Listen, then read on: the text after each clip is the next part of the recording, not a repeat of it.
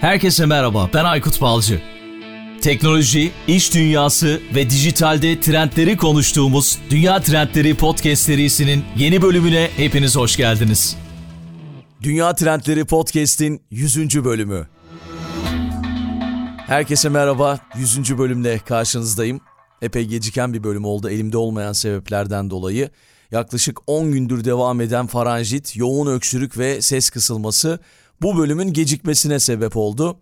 100. bölüm kutlamalarını geciktirdi. Hala bile tam olarak düzelmiş değilim ama artık yeter dedim ve kayda girdim. Şu anda karşınızdayım. Desteklerinizle 100. bölüme ulaştık. Bazen inanamıyorum gerçekten. Yaklaşık 2 yıldır bu podcast'i devam ettiriyorum biliyorsunuz. İstikrarlı bir şekilde sürdürülebilir olması için elimden geleni yaptım ve sizin desteklerinizle de bunu başardığımı düşünüyorum. Nice yüz bölümlere diyoruz o zaman. Dinleyen, takip eden, paylaşan, yorum yapan herkese de bir kez daha çok teşekkür ediyorum. Bu bölümde Tesla'yı konuşacağız.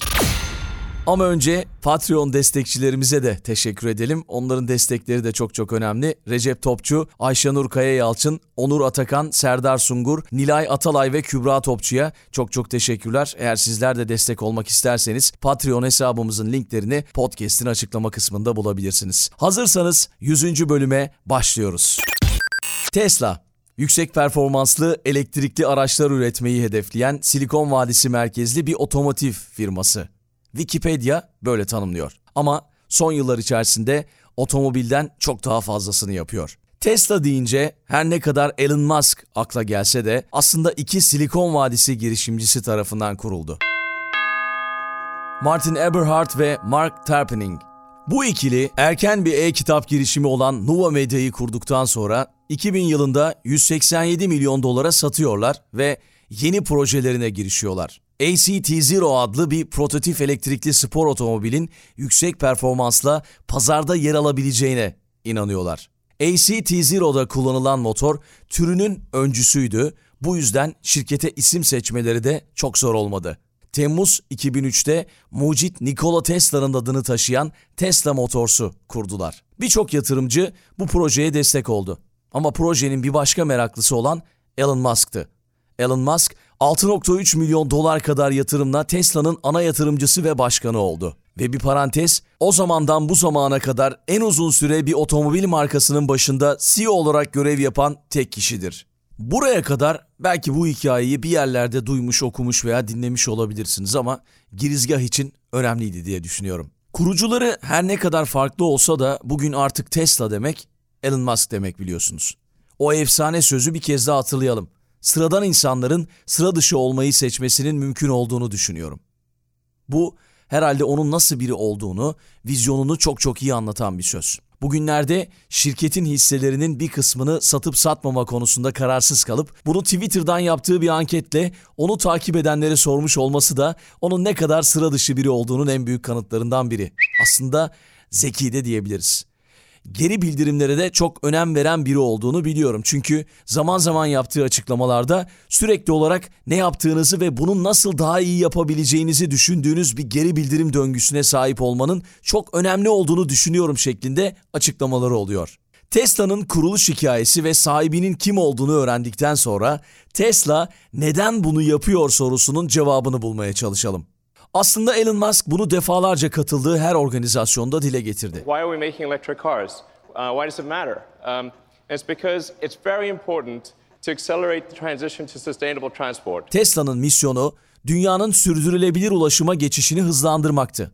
Ancak 2016 yılının ortalarında Elon Musk liderliğinde şirket kurumsal misyonunu dünyanın sürdürülebilir enerjiye geçişini hızlandırmak olarak değiştirdi. Şimdi bu misyonu arkasına alıp bunun üzerine farklı alanlarda çalışmalarını sürdürmeye devam ediyor. Tesla'nın uzun vadeli bir stratejisi var. Bugün Tesla'yı uzun zamandır tanıyor olsak da stratejisi belki birkaç yıl önce şekillendi diyebiliriz. Genellikle etkili stratejiler yıllar içerisinde ortaya çıkar ancak başarılı olduktan sonra belirginleşir biliyorsunuz. Piyasaya sürüldüklerinde hiç de belirgin değillerdir. O kadar ki alışılmamış stratejiyi uygulayanlar eleştiriliyor, dışlanıyor ve ancak sonunda da putlaştırılıyorlar. Belki de Tesla'nın tam olarak yaptığı ve Tesla'ya yapılan da tam olarak bu diyebiliriz. Bu açıdan biraz ben Tesla'yı Apple'a benzetiyorum. Tıpkı Apple'ın yaptığını yapıyor ya da Tesla ve Apple aynı yolda ilerliyorlar. Aslında Tesla ve Apple'ın birçok ortak noktası olduğunu söyleyebilirim. Her ikisi de devrim niteliğindeki bir buluşun gücüyle çok hızlı bir şekilde büyüdü ve her biri bir ürün ve hizmet ekosistemi yarattı. Tüketiciler ihtiyaçları olana kadar asla bunun farkına varmadılar, bilmediler. Tesla'nın stratejisine bakacak olursak, devam eden yazılım güncellemeleri ve sürekli gelişen otonom sürüş özellikleriyle Tesla genellikle bir teknoloji şirketi olarak görülüyor. Diğer teknoloji şirketleri gibi Tesla'da sıkıcı otomotiv endüstrisindeki mevcut iş modellerini değiştirmeye niyetli. Ürün yelpazesi ve kurucusu Apple gibi ikonik teknoloji şirketlerininkine benzer sadık bir takipçi kitlesi uyandırıyor. Şimdi başa dönecek olursak aslında her şey farklı bir satış modeliyle başladı. Franchise bayiler aracılığıyla satış yapan diğer otomobil üreticilerinin aksine Tesla doğrudan tüketicilere satış yapıyor. Şirkete ait uluslararası bir showroom ve galeri ağı oluşturdu. Bu da inanılmaz bir farklılaşmaydı. Tesla doğrudan satış yaparak daha iyi bir müşteri satın alma deneyimi yarattığına inanıyor. Klasik bayilerin aksine Tesla showroomlarının potansiyel rekabet kaygısı da yok. Bu da güzel bir şey. Müşterilerle yalnızca Tesla'da çalışan satış ve servis personeli ilgilenir. Ayrıca Tesla çevrim içi otomobil satışlarında da önce olmuştur. Franchise bayileri olmadan Tesla kendi servis merkezlerini de yaratmaya başladı. Bir de Tesla Rangers dediği şey var. Yani ev araması yapan mobil teknisyenleri kullanıyor. Bazı durumlarda hizmet uzaktan sağlanıyor. Kablosuz olarak veri yüklenebiliyor ve böylece teknisyenler bazı sorunları hiç sorun yaşamadan görüntüleyebiliyorlar ve düzeltebiliyorlar. Üstelik fiziksel bir şekilde araçlara dokunmadan bunu yapabiliyorlar. Üçüncü farklılaşma ise Supercharger ağı oldu. Tesla, sürücülerin Tesla araçlarını yaklaşık 30 dakikada ücretsiz olarak şarj edebilecekleri kendi süper şarj istasyonları ağını oluşturdu. Tabii ki buradaki amaç elektrikli arabaları çalışır durumda tutmayı daha ucuz ve daha kolay hale getirerek benimsenme oranını hızlandırmaktı. Peki Tesla çıkışını nasıl gerçekleştirdi? Tesla pazarda kendini tutundurmak için benzersiz bir yaklaşım benimsedi. Seri üretip pazarlayabileceği nispeten uygun fiyatlı bir araba yapmaya çalışmak yerine tam tersi bir yaklaşım benimsedi ve bunun yerine elektrikli araçlara talep yaratacak çekici bir spor araba yaratmaya odaklandı. Ve buradan kazandığı gelirle de herkesin pazarda ulaşabileceği uygun fiyatlı araçlar yapıp pazarda tutunmayı başardı. Elon Musk ilk ürünümüz nasıl görünürse görünsün pahalı olacaktı. Bu yüzden benzinli alternatifleriyle rekabet etme şansı en yüksek gibi görünen bir spor araba yapmaya karar verdik diyor. Tesla pazara sportif Roadster'la giriş yaptı. Haziran 2012'de Model S sedanını piyasaya sürdüğünde Roadster'ın üretimini durdurdu. Uyguladığı strateji de gerçekten başarılı olmuştu ve başarılı olmaya da devam ediyor.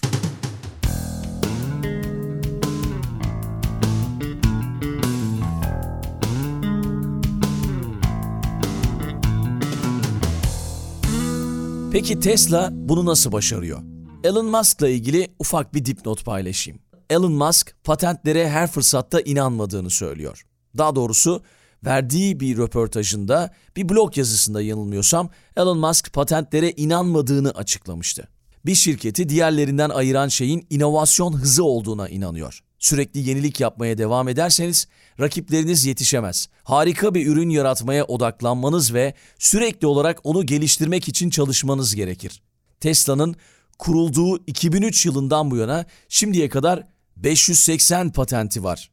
İnovasyon hızı aslında sahip olduğunuz patentlerle ölçülebilir. Birçok görüş bu yönde. Daha fazla patente sahip ülkeler en yenilikçi ve dolayısıyla en gelişmiş ülkelerdir. Birkaç örnek verecek olursak Çin 68.720, Amerika Birleşik Devletleri 59.230 ve Japonya 50.520 patent başvurusunda bulundu. Elon Musk'ın Tesla'nın patentini açık kaynak haline getirmesiyle ilgili Haziran 2014'teki Tesla blog yazısında bu konuyla ilgili her şey yer almaktadır. Bu yazıdan bir bölümünde şunları aktarıyordu Elon Musk. Dün Palo Alto Genel Merkezimizin lobisinde Tesla patentleriyle dolu bir duvar vardı.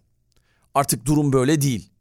Elektrikli araç teknolojisinin ilerlemesi için açık kaynak hareketinin ruhu içinde. Bunlar kaldırılmıştır, dedi. Tesla Motors, misyonundan da yola çıkarak sürdürülebilir ulaşımın gelişini hızlandırmak için yaratıldı.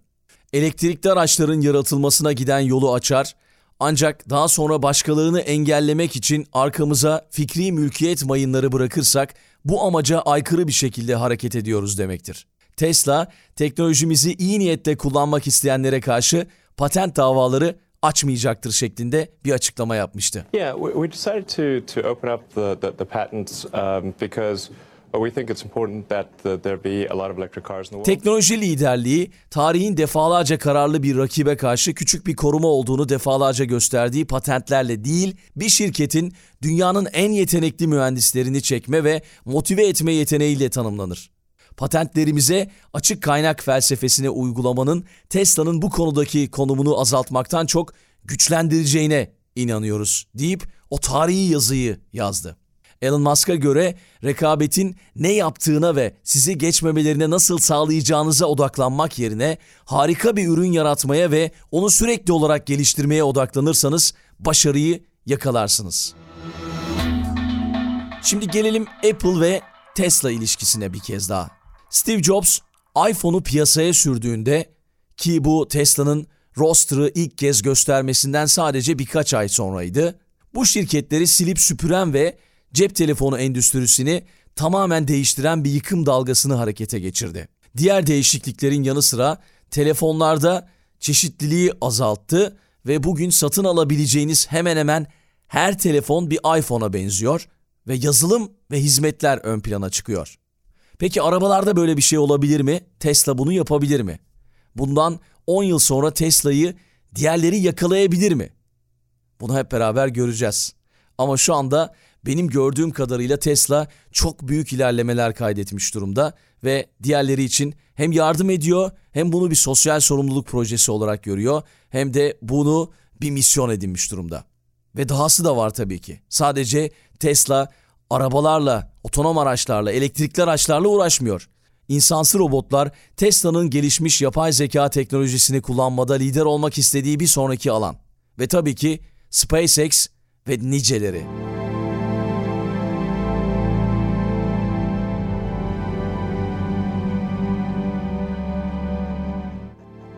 You, you must feel compelled to do it. Um, let me put this way if you need inspiring words, don't do it. Şimdi sona geldiğimizde şöyle özetlemek istiyorum.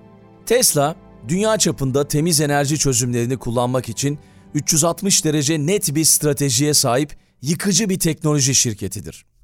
Fosil yakıtlar günümüzün yatırımcılarının gözünden gitgide düştükçe Tesla dünya çapında tutkulu, geleceğe odaklı ve sadık bir takipçi kitlesini çeken yüksek profilli şirket olmaya devam edecek gibi gözüküyor. Dünya Trendleri Podcast serisinin bu bölümünün sonuna geldik. www.dünyatrendleri.com Twitter'da @dünyatrendleri, Instagram'da dünya.trendleri adreslerinden Dünya Trendleri Podcast'i takip edebilirsiniz. Unutmayın önerileriniz ve merak ettikleriniz içinse info.dünyatrendleri@gmail.com adresinden mail atabilirsiniz. Bu bölümü dinlediğiniz için çok teşekkürler. Yeni bölümde tekrar buluşmak üzere.